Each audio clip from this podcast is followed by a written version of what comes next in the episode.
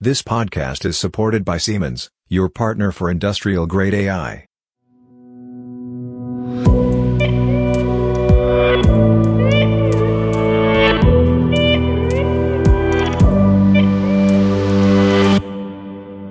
Hello, everybody, and welcome to a new episode of our Industrial AI podcast. My name is Robert Weber. Before we talk about industrial AI, one important note. In October, we will meet with Professor Dr. Frank Hutter and his team at ABURG to discuss AutoML and TabPFN for industrial applications. As you know, we have a fixed industrial AI group, but we keep adding five listeners to the group. So if you want to join us, drop us a message at robert at aipod.de or via LinkedIn. Like last time with AI in the Alps, we will collect the applications and then inform you. And now let's go to the interview with Rebecca Arcesati from MERICS, which we recorded at the AI with Purpose Summit by Siemens. The interview comes at the right time because since Monday, there's the first LLM from China. Enjoy listening. So, my guest today is Rebecca Arcesati. Hello, Rebecca. Welcome. Hi, good morning. Thanks for having me. We want to talk about China and AI, but before we start, can you please introduce yourself briefly to the listeners? Sure. My name is Rebecca Arcesati. I'm a lead analyst at the Mercator Institute for China Studies. We are uh, Europe's largest independent think tank focused entirely on the study and research of contemporary China.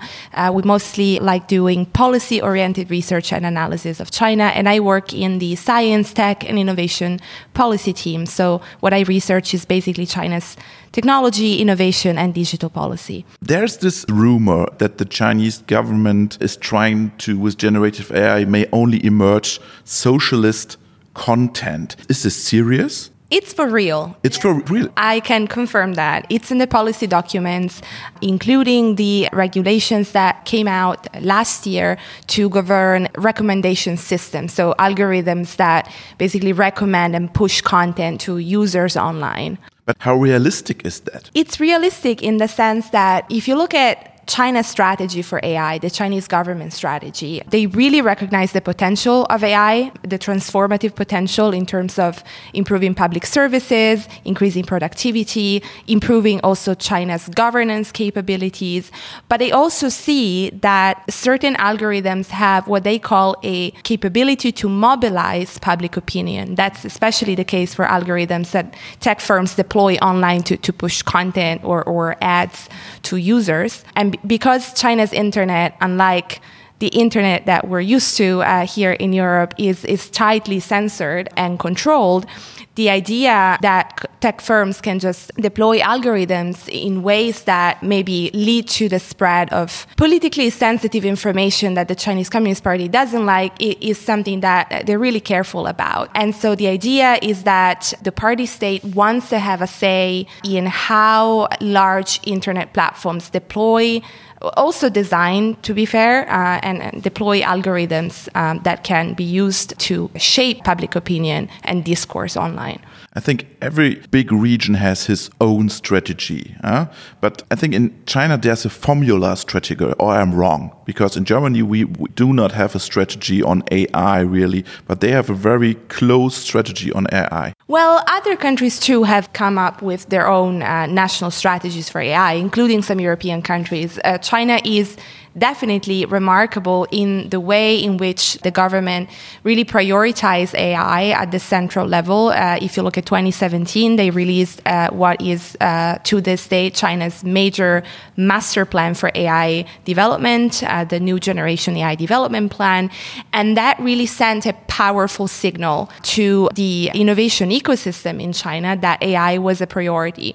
And that meant that a lot of, for instance, public funding started going into the ecosystem, both central government and local government funding, that companies were incentivized through different measures and incentives to work on AI, to develop new products, to integrate AI with real use cases. So that really led to a boom of the industry in China. A lot of new companies China publishes the most AI papers And a lot of patents. A lot of patents as well. So this wave of AI research outputs and also company registrations, uh, the value of the industry uh, reached 68 billion euros in, in 2020. And in 2022, AI firms in China received more private investment than you know, their counterparts in Europe, but also in the UK. China is also second to the US in terms of newly funded AI companies and private sector AI investments. So that's also really dynamic. The US is still in the lead,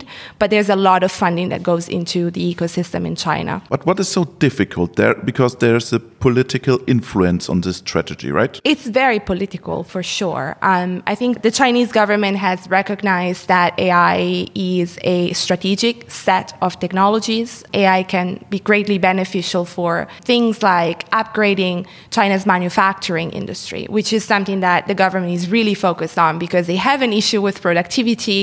They know that China wants to escape the middle income trap and they see AI as a really a tool that can help China achieve that.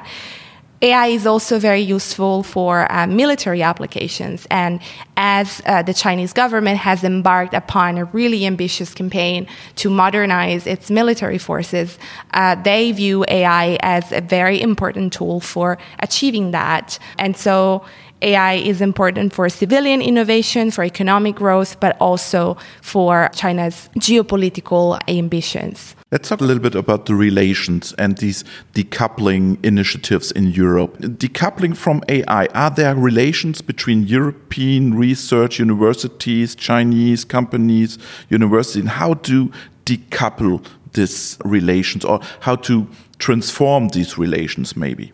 Stay tuned because we're actually going to publish at MERICS a report that looks into European Chinese AI collaborations. It's coming out in September. Uh, so I'm spoiling a little bit, also thanking uh, the Federal Foreign Office for their generous uh, support for this project. So we will look at basically co publications in AI as well as investment flows. When you look at the investment picture, I think it pales in comparison to ties between the US and China. That's quite clear. At the same time, we're seeing European companies starting to look at China's uh, startup ecosystem, finding opportunities and stepping up VC activities in the market. But where I think there are the most interesting linkages is really at the level of basic research, basic AI research. You know, uh, European and Chinese scientists working together within hundreds of labs in Europe and China. Some focus on more applied AI, like industrial AI. Others really focus on fundamental stuff, like um, uh, AI theory, natural language processing, AI brain research. So there's a lot of, uh, I think, interesting work that's being done by uh, European and Chinese scientists together.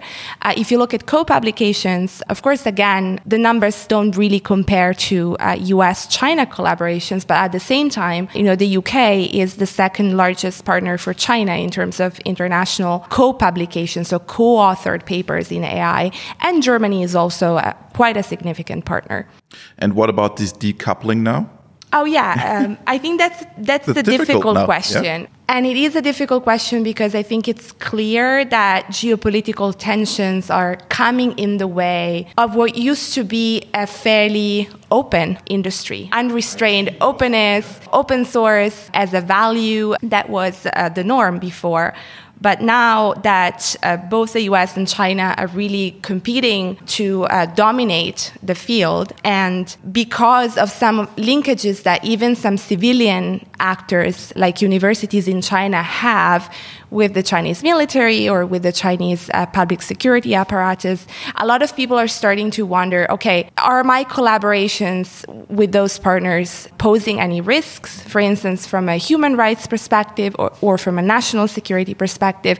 And I think in Europe too, not just in the US, we're, we're starting to see a rethink where not just policymakers, but also some universities, some labs, companies I talk to are really starting to think through those questions quite, quite seriously, wondering, okay, is computer science really politics free, or should we maybe think that some collaborations should be maybe stopped because we're not sure how the end uses of those research outputs are going to work in China. If, if someone is going to maybe redirect what we produce here through our collaboration to towards, you know, maybe military applications or biometric surveillance. So these are really difficult questions because at the same time, there's also a great deal of collaboration that's beneficial. And so you can't easily draw lines and say, okay, this is a black or white framework that universities should work with. So I think policymakers are having a bit of a hard time finding nuanced policy solutions to this challenge. You mentioned these US Chinese collaboration in, in basic research on research, but this is shifting, right? What's your data on this? I think it's a bit soon to tell whether geopolitical tensions were behind the decline we're seeing in terms of uh, co publications in some STEM fields between the US and China. Why? Because COVID also came in the way. And so that makes it hard, I think, for us to um, interpret the data. At the same time, I think we we did see that geopolitical tensions started having a chilling effect on some collaborations.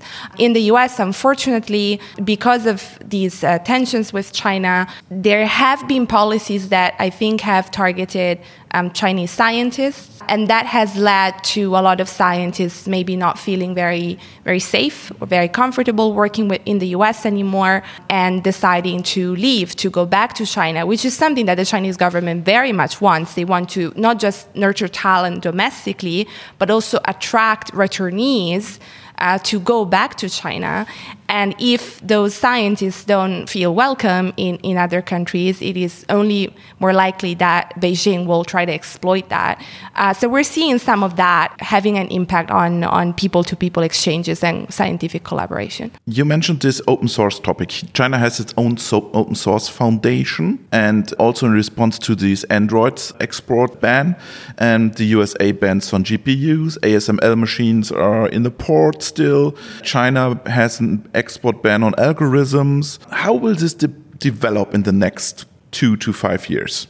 I think it's quite clear that we're looking at AI ecosystems that are increasingly bifurcated or fragmented at least. But for the IT technology is totally new. That's totally new. It is new, although it's something that I think the Chinese government has been thinking about for a long time. You know, they started already in the 2000s really thinking about okay, what are the risks associated with having uh, US software and hardware and relying too much on that? Shouldn't we instead develop indigenous technologies that are, as the Chinese Communist Party calls them, secure and controllable? So basically indigenous. So they've managed to indigenize in a lot of fields, but you mentioned chips. That's a major weakness for China's AI industry because indeed they rely on foreign produced hardware.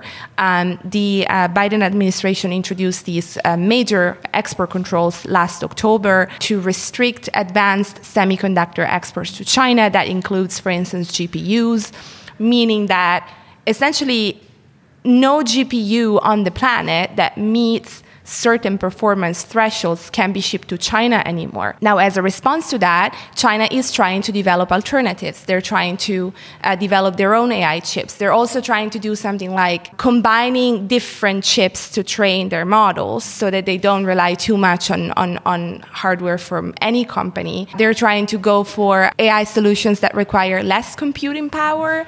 Uh, so they're experimenting with a lot of things to try to bypass the, the US controls or at least be able to withstand the impact of, of these technology trade uh, restrictions. And I think that as a result, we're going to see an ecosystem, and to some degree, we're already seeing an ecosystem that's more self contained compared to the past. And I think it's interesting to look at its large language models. China is developing a wide range of large language models. ChatGPT isn't available in China, sure, uh, but a lot of labs, a lot of companies in China are really experimenting big with uh, their own LLMs. This is something that's being prioritized. Maybe they won't be as but with socialist content. With socialist content, for sure.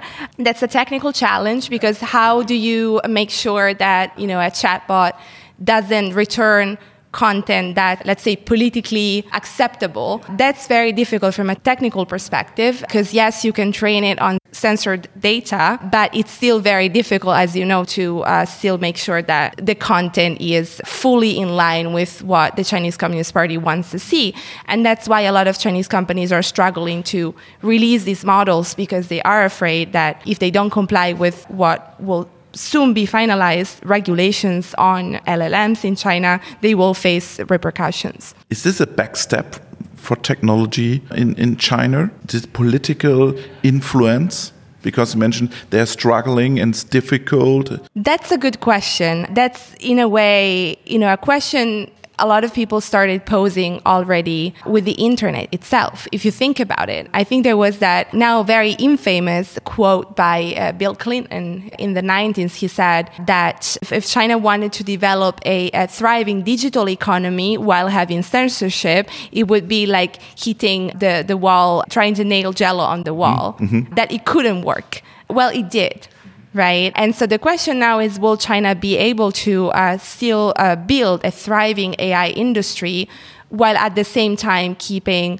uh, such you know tight uh, political restrictions on the sector i think it's still an open question i don't feel comfortable saying that because of the political limitations, Chinese companies won't be able to, for instance, develop their own large language models. I think we were mistaken, a lot of people in the West, when we assumed that the digital economy in China wouldn't grow because of that. What does it all mean for European companies? How should German or European companies react on this now? I think it's important for companies to, first of all, understand the ecosystem in China, invest, you know, studying not just the ecosystem itself, but also corporate state relations in China. I think it's very important to realize that they work very differently compared to the European context.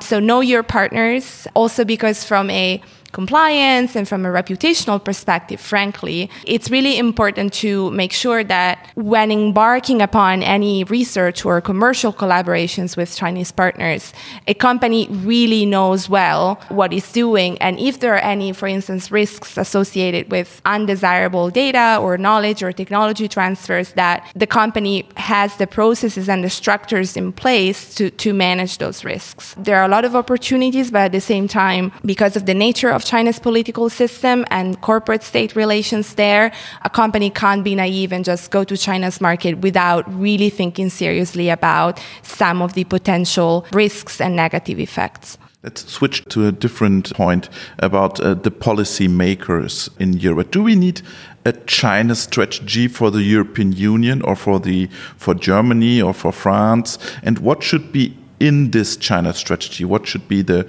the main topics in this China strategy? Ha, that's a big question. I think, and at MERICS, we spend a lot of time thinking about, you know, European China policy and how that should look like.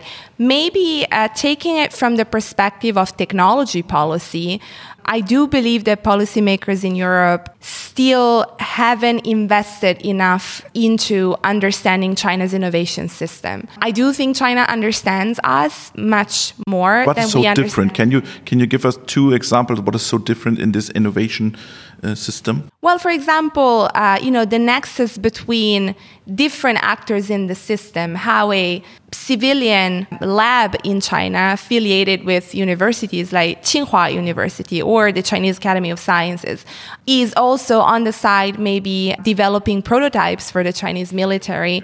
So those lines that we have in Europe between civilian and military and also state security, so the policing apparatus, aren't quite there in the Chinese context. And understanding those connections and how they work requires a lot of work. I can tell you because I do that on a mm-hmm. daily yeah. basis in terms of due diligence, for example. And that's where policymakers, I think, should come in.